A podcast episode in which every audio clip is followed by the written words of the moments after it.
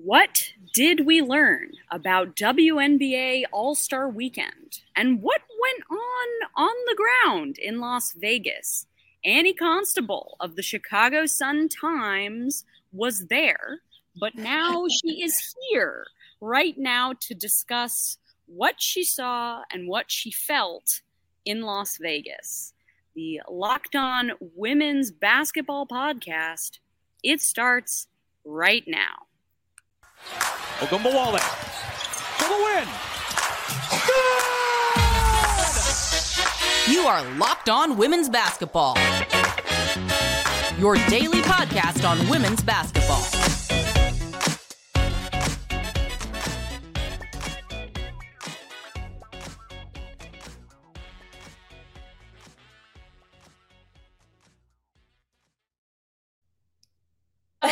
And welcome. You are locked on to women's basketball. I'm Jackie Powell. I'm one of your Friday hosts. I cover the New York Liberty at the Next. I help with the Next social media strategy, and I've covered women's basketball nationally at many other places. We want to thank you for making Locked on Women's Basketball your first listen every day. And remember that Locked on Women's Basketball is brought to you by everyone at the Next, which is a place where we cover women's basketball all the time. We tell the stories that need to be told every day. And if you subscribe now, you can get 27% off our typical price in honor, of course, of the WNBA's 27th season. And so you can get a subscription for $52.56 for a year rather than $72 for a year. Also, Locked On Women's Basketball is free and available on all platforms, including YouTube, Apple Podcasts, Spotify, Stitcher, all, all of those podcast formats. So, last time you and I were together, listeners, I had Lucas Seehafer on to discuss his WNBA injury tracker and why it's important and why it matters. But today, Annie and I are going to chat about the evolution of WNBA All Star and sort of where she saw the most change from year to year. Then we're going to get into some news that came out of All Star. And then finally, we're going to discuss the future of WNBA All Star as it will go to Phoenix in 2024. But Annie, hello, welcome. I am so happy to have you on. I think where I want to start is just simply what was different about All Star Weekend in Vegas this year? Well, for me, we had one all, or this guy had one all star versus four. So that was the biggest difference. Um, no, jokes aside, Ka obviously made her third straight all star appearance. That's what brought me to Las Vegas. And I would say the biggest difference that I noticed was just the, the, God, how do I say this? Um, the spectacle of it all. Like Kehlani performed at halftime. The WNBA Live was this massive space in Mandalay. Um, from start to finish, there was just a spectacle happening somewhere. And the WNBA obviously was at the center of it. The WNBA was the spectacle. So there just was, yeah, there was a clear uh, priority made to make the event the highlight of the weekend. And it was clear that, you know, NBA Summer League wasn't going to mess with it. Like, it just it, it, was the highlight of the weekend in las vegas from you know thursday to sunday yeah i mean i remember that was sort of the deal in 2021 although in 2021 the covid restrictions were so right. tight and WNBA Live wasn't really a thing. I mean, it, it made its debut in Chicago a year ago, but mm-hmm. there were there were clearly some some hiccups. So I, I guess when it comes to WNBA Live, what differences did you see from year over year? Well, just the amount of people that could enjoy it. I mean, in Chicago, there obviously were more than a few hiccups as far as people being able to get access to the entire weekend of events. There was no issue whatsoever in, in Vegas as far as that goes.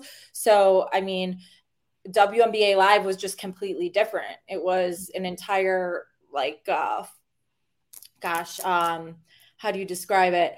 Um, it was like an entire room um, of space, mm. like a convention center room, you know, of space with all these different booths set up and meet and greet set up. And like it just from start to finish like i said was was a party. So even if you let's say you didn't have a ticket to the game or the skills competition you still very much felt like you could be involved in WNBA All-Star.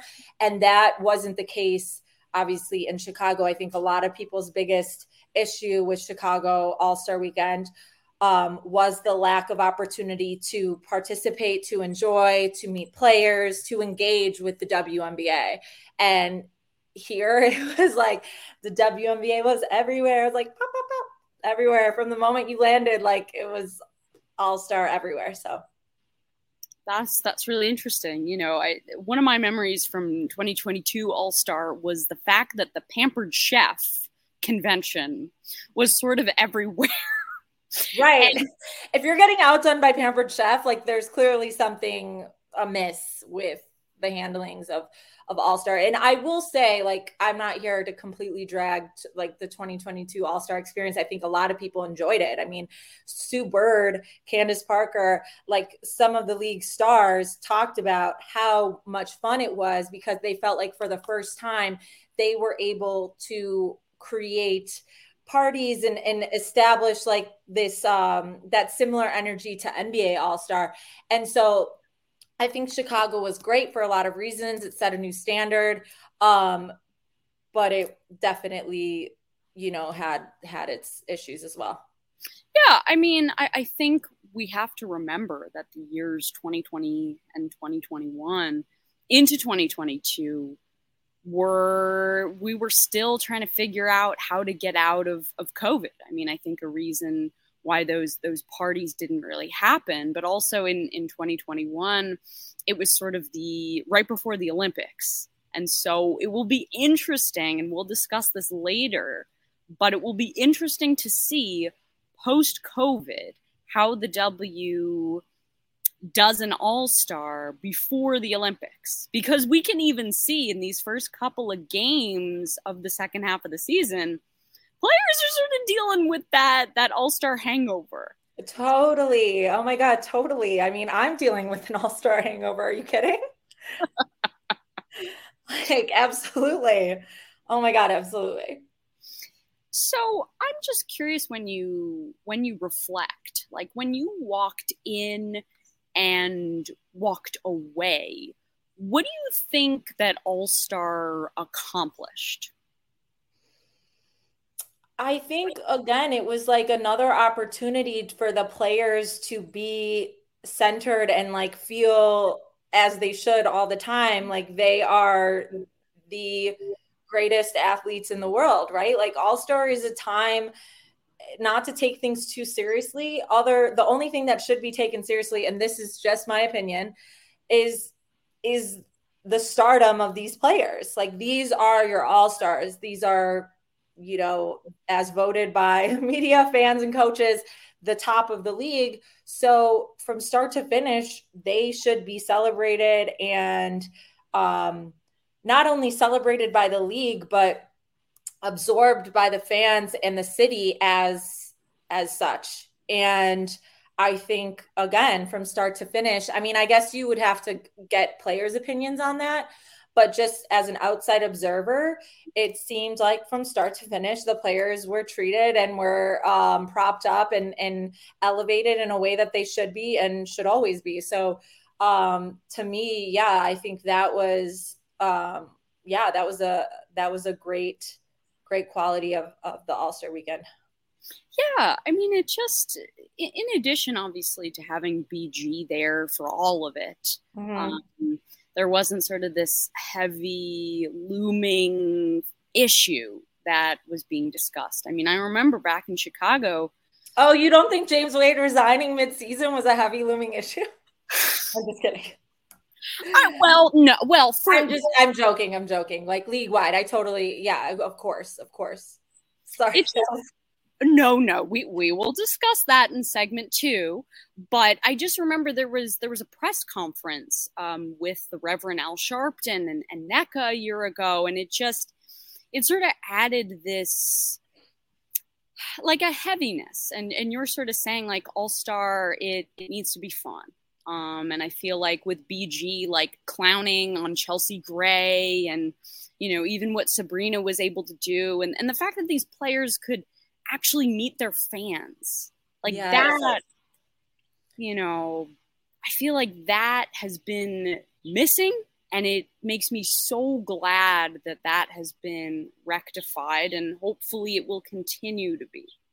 Absolutely. And i just want to clarify i was by no means like comparing james wade's resignation to obviously the significance and heaviness of of you know last year's all-star game and everything that the league was was facing as far as Brittney griner's wrongful detainment absolutely um not my my what i was meaning to do there but um I will say, like, having BG back, everybody was so happy. Like, everybody was so happy. And I think that's been felt all season.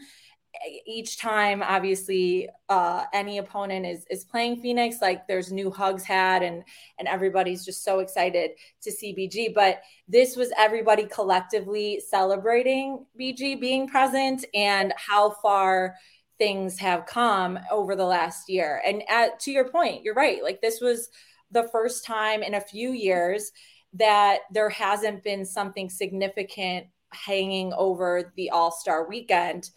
Again, was not trying to compare James Wade's resignation to COVID or any other significant moment in WNBA history, but it was like the first time in a few years that there was no outside force uh, that that had you know that that players needed to speak on or or needed to put themselves in vulnerable positions about it. It was it felt like a, a true moment to celebrate everybody being together, um, and I think that was really special.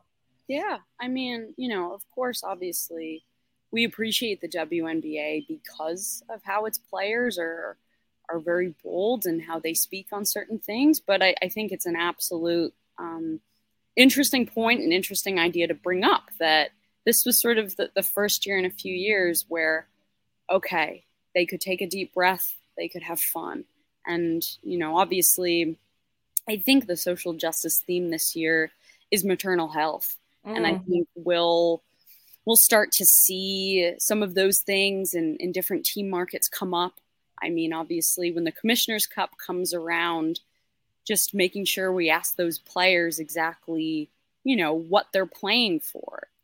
But anyway, we are going to take a short break, but coming up, we're going to talk about some of the big news that came out of All Star Weekend, uh, which has some Chicago ties, obviously. But first, I want to chat with y'all about FanDuel. So let me pull up the FanDuel overlay. Anyway, so take your first swing at betting MLB at on FanDuel and get 10 times your first bet amount in bonus bets up to $200. That's right. Just bet 20 bucks and you'll land $200 in bonus bets, win or lose. That's 200 that you can spend betting everything from the money line to the over under to who you think is going to hit the first home run. All on the app that is safe, secure, and super easy to use. Plus, when you win, you can get paid instantly. There's no better place to bet on Major League Baseball than FanDuel, America's number one sports book. So sign up today and visit fanduel.com slash locked on to get up to $200 in bonus bets. That's fanduel.com slash locked on. FanDuel, an official partner of Major League Baseball. Yes. Thank you, FanDuel.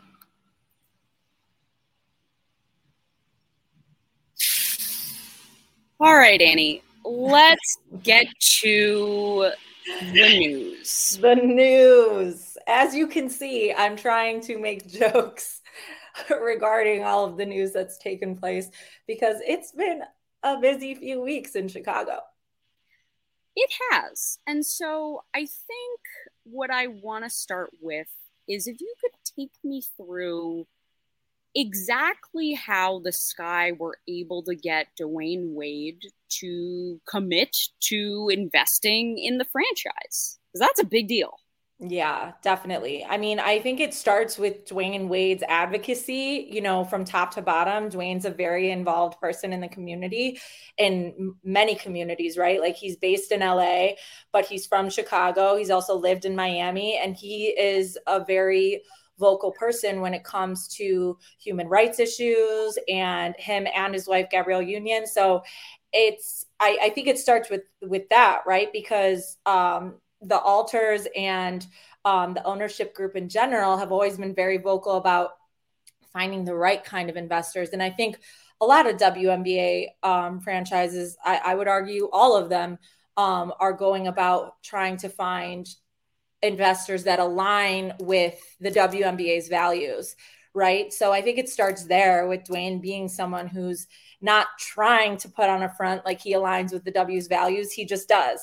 And so when you see someone like that, you're paying attention, it becomes a no brainer, um, or you'd hope it becomes a no brainer if you're a fan of this guy to that the ownership group would want to include someone like that. So after speaking with Dwyane, I learned that this has been a conversation for some time now. He was approached by Michael Alter and Nadia Rawlinson at the NBA All Star game in Utah. And mm-hmm. even before that, he had heard rumors that they were going to, or I guess I shouldn't say rumors, he had heard kind of rumblings that that they wanted him um, to join their ownership group. So when they approached him, it wasn't a complete surprise. At least that's kind of how he described it in our brief conversation at All Star Game or at the All Star Game. Um, so those conversations obviously have been happening for some time. And then from there, it progressed to him meeting with the ownership group and meeting with players. And so from my, you know, what I've witnessed with my own eyes was obviously him coming out to Sachs Recreation Center. And he was, you know, toured through the facility by Michael Alter himself. And that's not happening unless you're at, unless you're knee deep in, you know, the possibility of, of investing possibly already had by that point, you know, like that's kind of to me was just the, the tail end of it. Um, and obviously, you know, Michael didn't want to confirm at that point that, you know, Dwyane had invested. Dwyane didn't confirm at that point that he had already invested, but he wasn't coming out to Sachs Recreation Center just to be like, hey guys, uh, nice to see you. Keep up the good work. so um, I think that moment really signaled that it was more than just interest, even though that's that's when they started alluding to, oh, he's just interested. And so um, from there, you know, we we got the news that it was official, and I think that um, you know it really falls in line with what the ownership group has been saying about wanting to take the franchise to a new level. Now it's about action. So even with these added investors, names are great. Dwyane Wade clearly the magnetism I wrote about this is is in is huge. But what are you going to do actually? And not even that's not even a question just to Dwyane. It's what are you going to do with this investment? You know that's a question to the fr- the entire franchise and now Dwyane as as part of that franchise. So um you know names are great. Obviously Laura Ricketts and, in the group of six women that invested are impeccable as well. But again you know uh it, it's it that's not enough. And um now it's about where do you go from here? What do you do with it? And how do you ensure that um, this momentum you've gained from these added investors isn't lost over the course of the next year. Yeah, I mean, the next thing I wanted to ask you about this was what type of influence you think he's going to have going forward because I mean, he was interviewed by WNBA Countdown and he was very open about things I haven't really seen Chicago Sky ownership be open about, saying things like, we have a lot of work to do. There's no secret about the amount of work we have to do.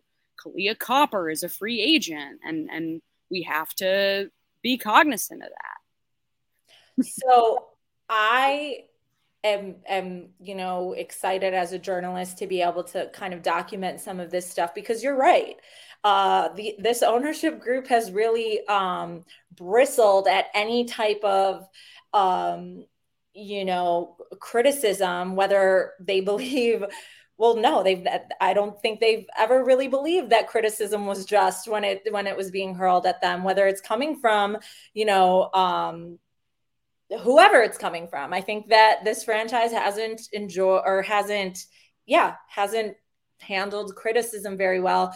And when it comes to bringing in a person like Dwyane Wade or like Laura Ricketts, for example, they very much understand what it takes to to be a championship contending franchise consistently because even if you look at the Chicago Cubs, right? Like they won they won the world series in 2016 mm-hmm. and then it's been you know a downward spiral since then but there's still a professionalism that exists there there's still a franchise that's that's um, attracting top free agents there's still there's still the Chicago Cubs. And so to establish yourself as that type of franchise, even in the losing years, takes a lot of work. And so then you bring in a player or a person like Dwyane Wade, a businessman like Dwyane Wade, a champion, a 13 time All Star. He knows from a player perspective and as a businessman what it takes to to establish that type of culture and sustain it right sustaining that type of culture is is what the emphasis is on and so i think when you bring in a voice like Dwyane Wade, you're bringing them in knowing that they're going to be vocal and you don't ignore a voice like Dwyane Wade.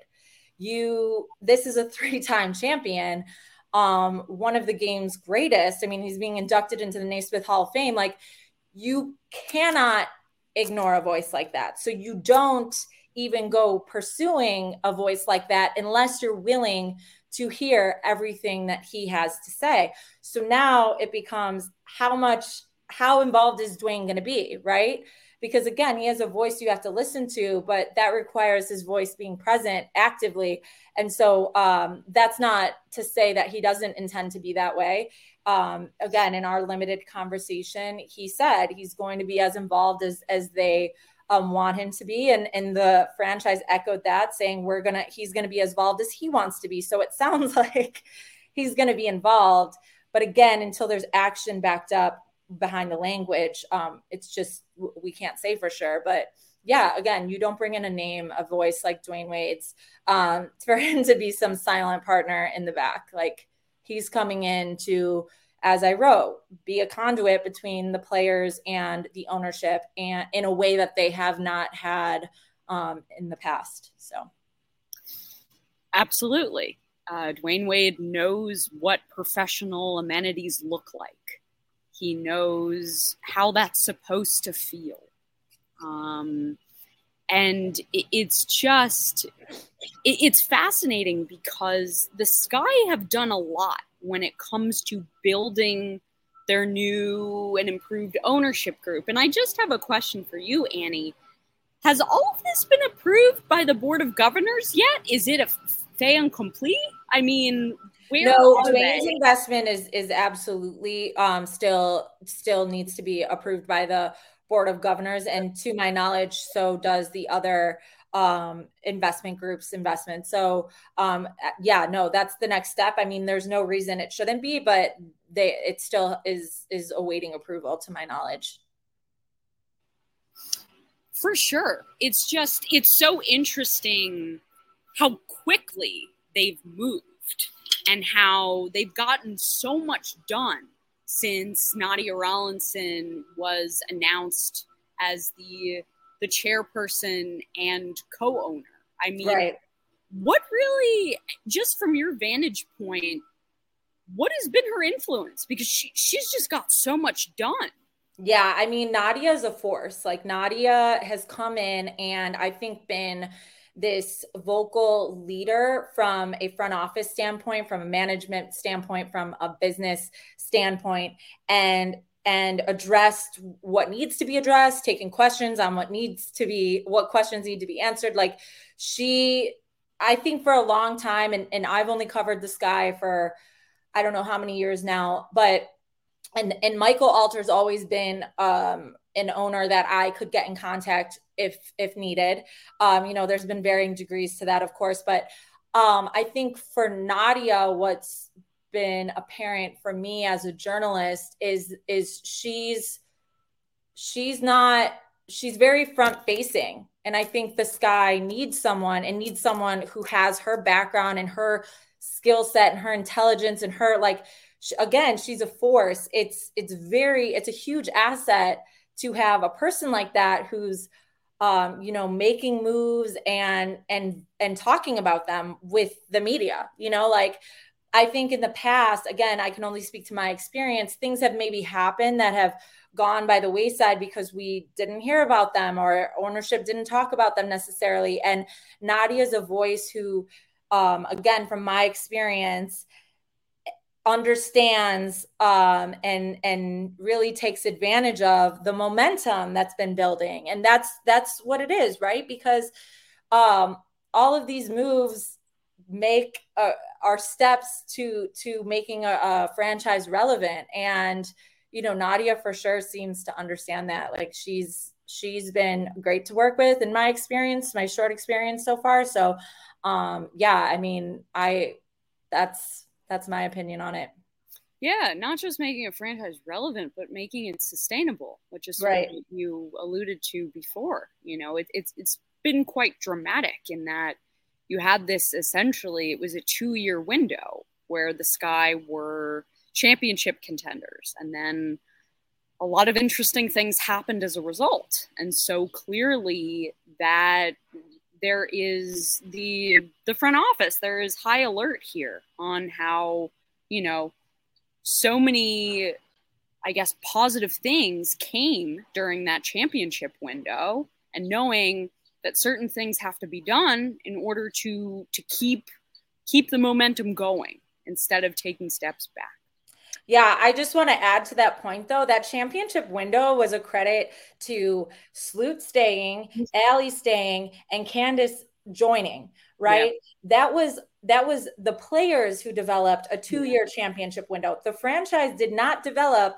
a sustainable championship culture. No matter mm. who wants to say that they did, that was a two-year window credit to Candace Parker coming home. If Candace Parker's from New York, if Candace Parker's from Seattle, if Candace Parker's from Connecticut, who knows what happens, right? Like, and it's it also is a credit to James Wade for being the coach. And I've written about this a number of times.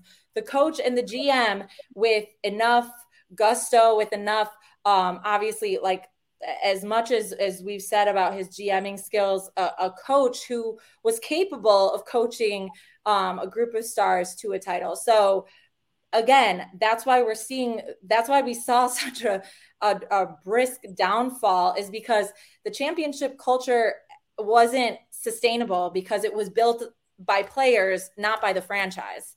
And that's the difference, right? Like if you want to be a championship again, like the Cubs, and and maybe some people will disagree with my take here, but there's there's a level of of opulence of of decadence that exists within the Cubs organization that win or lose, there's still an attractive place to be.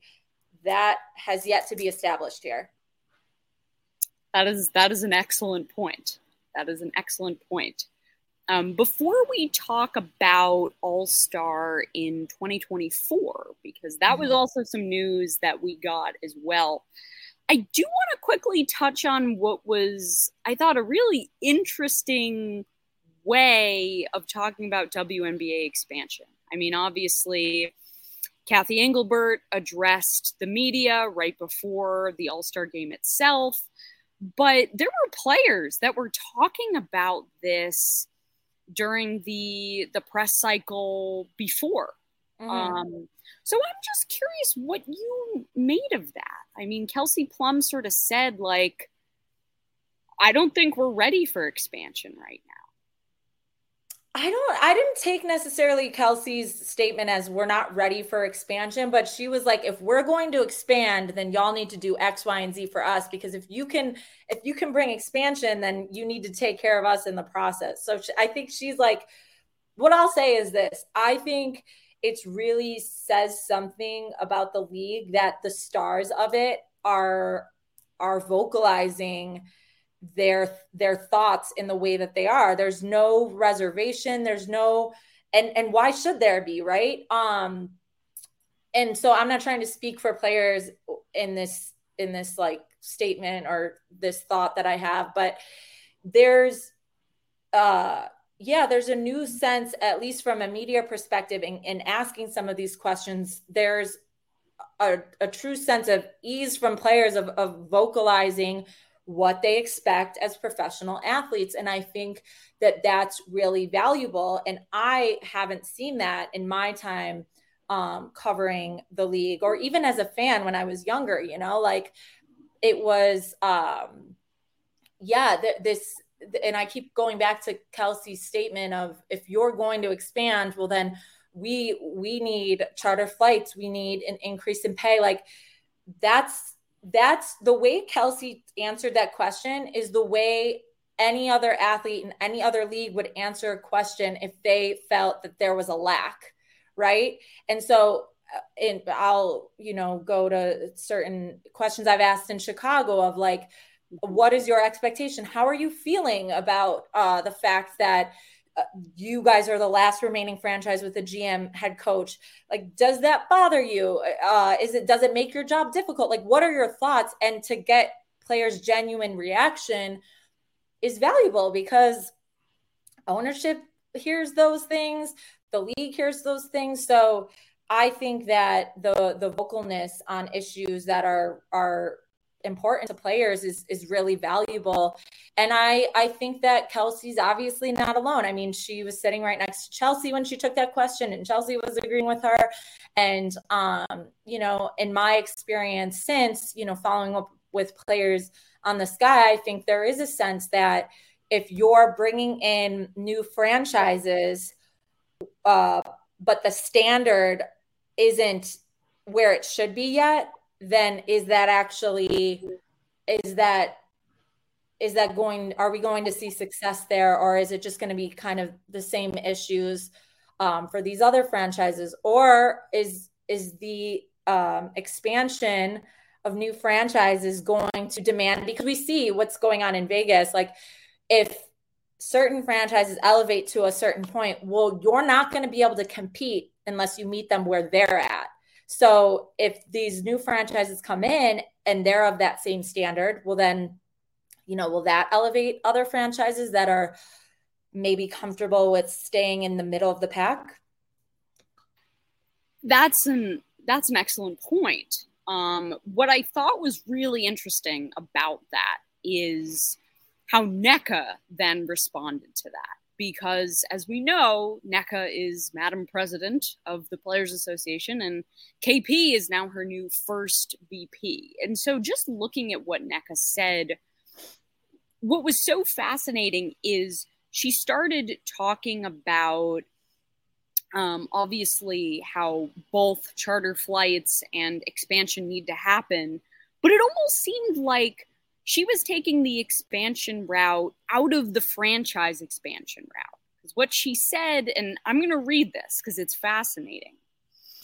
She says, but it kind of sheds a light on kind of the general perspective on what needs to be handled first. Do we need to handle the things that we're currently experiencing before we add another, more teams? And will that also and that will also be experiencing the same stuff. I think so. One thing that is really for me that bothers me. And maybe it's because I'm feeling it more because I'm on a team experiencing experiencing it. We've had so many hardships signed. And not only do we have hardship because you know people get hurt, but you also have the hardship counting off the cap. So by the time you get these people back, you are so far over the cap that there's we've only had one in season trade. That's the excitement of the league, being able to see that type of movement. So, you know, I just think there are a lot of things we can talk about that can also contribute to the expansion that we want to see. So th- there was a lot in that quote. I mean, totally. she was even talking about potential roster expansion and how, okay, if you have more spots on each team, then maybe you don't have these hardships. Or if it's an issue of certain franchises maybe can't afford extra spots, you maybe give them an option. You say, okay, would you like to operate in the hardship system or would you like to have an extra spot? That's something that I've thought of. But what are your thoughts on on Nneka's response there? Well, Nneka's brilliant. Like you're never going to get um, like the detail that she can always provides in her in her responses to questions about um, you know any major topic like expansion or um, you know the salary cap or uh, charter flights like she's such a valuable resource as a media member um, so completely unsurprised by the detail and the layers to her response because right there's a ton of layers in there. Um, but I think that Nneka is is also so good at vocalizing the desires of many players because again in her answer it's like there's there's a there's a lot of answers in her answer. And so the thing that stands out to me is that a lot of players do feel that uh, roster expansion is more valuable than league expansion and so Nneka vocalizing that again is just another opportunity for the league to either prove that they're listening to its players or they're ignoring them. And so maybe it doesn't need to be one or the other. You know, maybe with league expansion, they're also going to announce roster expansion. Who knows? But the value is in the players taking the opportunity to vocalize in a transparent way what their desires are for the league that they are building this league is being built by them. So if they're not vocalizing what they want, what they expect, then um, you know, the it gets built in a different direction. So um, yeah, I think Nneka vocalizes what a lot of players feel is that roster expansion is more valuable than league expansion at this moment. So we'll see, you know, what comes of that. But um, again, it's an opportunity for owners, for the league itself to either um, listen or ignore what its players are saying. Yeah, I mean, we talked earlier a bit about what is the purpose that All Star is supposed to serve. And so in addition to what you were saying when it comes to giving the the athletes, I guess, the the top spot on the the pedestal and, and elevating them in a certain way, it's also about talking about the state of the league. And it's also about asking them important questions about the state of the league. So, yeah, I mean, that's what All Stars should be. And it seems like that was accomplished.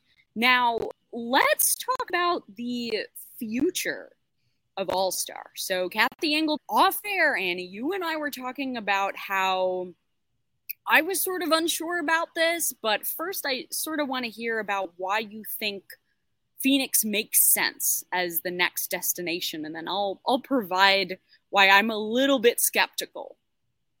Yeah, so I think what needs to be understood is that ownership has a lot to do with the execution of an all-star game or an all-star weekend. So when people are, are saying how wonderful all Star weekend was in Vegas, it has a lot to do with the ownership in Vegas. So when you look at Phoenix and the new ownership in Phoenix, I think that's why, in my mind, this makes a lot of sense because it's following up one uh, uh following up great All Star weekend with one that we would all assume is is going to be um, tr- handled the same way. So and that when you when you consistently provide that experience well then that sets the standard that the only the only locations that are going to get an all-star weekend are going to be locations that could execute it um, to this level. So i think that's why for me when i think about all-star being in phoenix I, I immediately thought about the ownership in phoenix and how they are they have the ability the capacity to execute on a very you know elite level. Um, i also think announcing it a year in advance is is the move. Like, what are we doing? You know, you don't you don't announce an All Star weekend months in advance. You announce it a year in advance. So um, I personally was offended by them announcing it because I was looking forward to breaking another All Star weekend new you know announcement. But kudos to Lily for announcing it a year in advance. Yeah, I mean that I I agree with you on the front of yes, announce it a year in advance every single year. Uh, that should be the standard now um, because that also publicly that tells your fan base also that you know the league takes this event very seriously and there's a lot of logistical pieces that make all-star weekend the pomp and circumstance that it is and that it should be but i think the reason that my opinion differs a little bit is just because of the state of the Phoenix Mercury in general and the fact that they right now sure their their their owner is one that cares much more about his WNBA franchise than his predecessor. But at the same time, they're going through a change. When you go through changes, a lot of the times owners sort of have to look around and see what's going on and what's happening. And it was very striking to me that there was just this assumption that BG was going to return, that BG was going to be on the Phoenix Mercury in 2024 when her contract was only for a year. And the Phoenix Mercury are still, I believe, in 11th place in the league.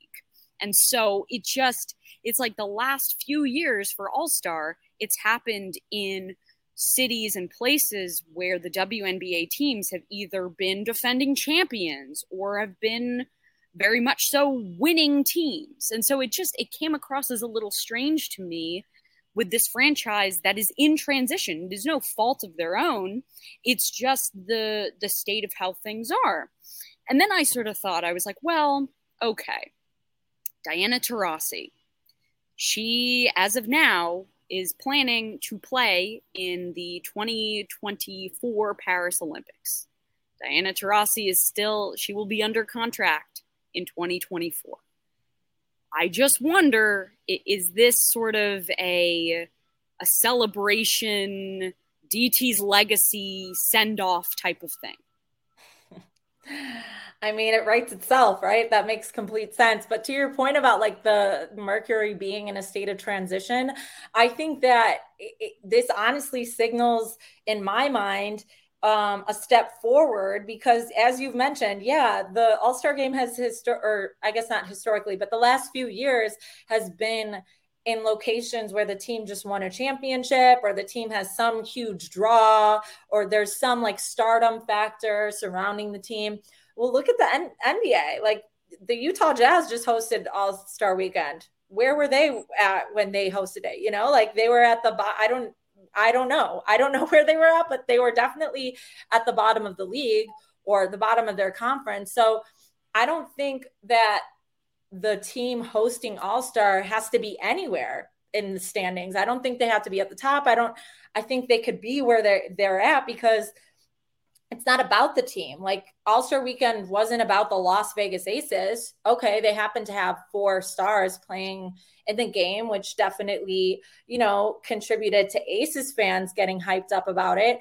But the All Star game being in Phoenix doesn't have to have anything to do with Phoenix. It, it's about the league. And if done right, if executed right, well, then the league is celebrated right. And the league stars who may or may not be on the Mercury will be celebrated well, you know? So I think, again, like money solves a lot of issues. and this new ownership group, or sorry, this new Mercury's new owner, you know, eh, eh, sure, you make a great point about, um, you know, it not being maybe a seamless transition, but I still think, regardless of that, they can execute a All Star weekend well if you know invested in properly, if if the right uh, moves are made as far as making ensuring that it's an excellent weekend.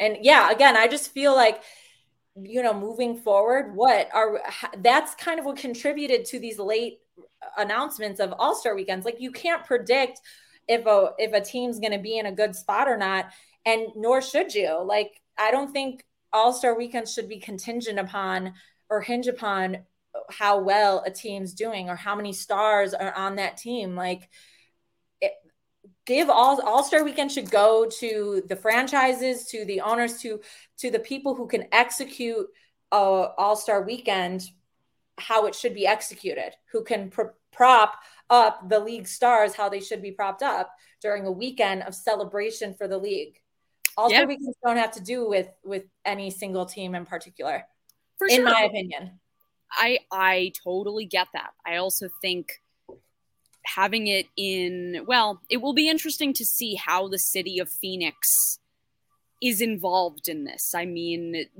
the thing about Las Vegas is, as you said, the entire city and th- this massive entertainment capital knew that the WNBA was there. I don't know if the city of Phoenix is, I guess, has that ability, if that makes sense. But then again, there have been all star games that have taken place in Uncasville, Connecticut. That has seriously, and they did it because the Mohegan Sun Casino had the space to be able to put on that weekend. And as we saw, or as you saw, because you were there in person, having the convention centers and the casinos in Vegas, that opened up a lot of space to do more event programming. But anyway, we want to thank you for making Locked On Women's Basketball your first listen every day. I want to give a huge, huge, huge thank you to Annie for hopping on to the show and and talking uh, basically a post mortem of All Star. And please follow her on all of the interwebs at Annie Costabile. Um, I can spell it for you all. It is A N N I E C O S T A B I L E. Yes, for those of you who are not watching on YouTube. And tomorrow, on Saturday, our WNBA draft and pro player development scouting crew return with their series WNBA retrospect. And so they're going to be looking at the film of Ticha Penicheiro. Yes, the guard with so much European flair. Well, this has been Jackie Powell and Annie Costabile. And we are signing off. We hope you have a wonderful, wonderful weekend. Ogunbowale for the win. You are locked on women's basketball. Your daily podcast on women's basketball.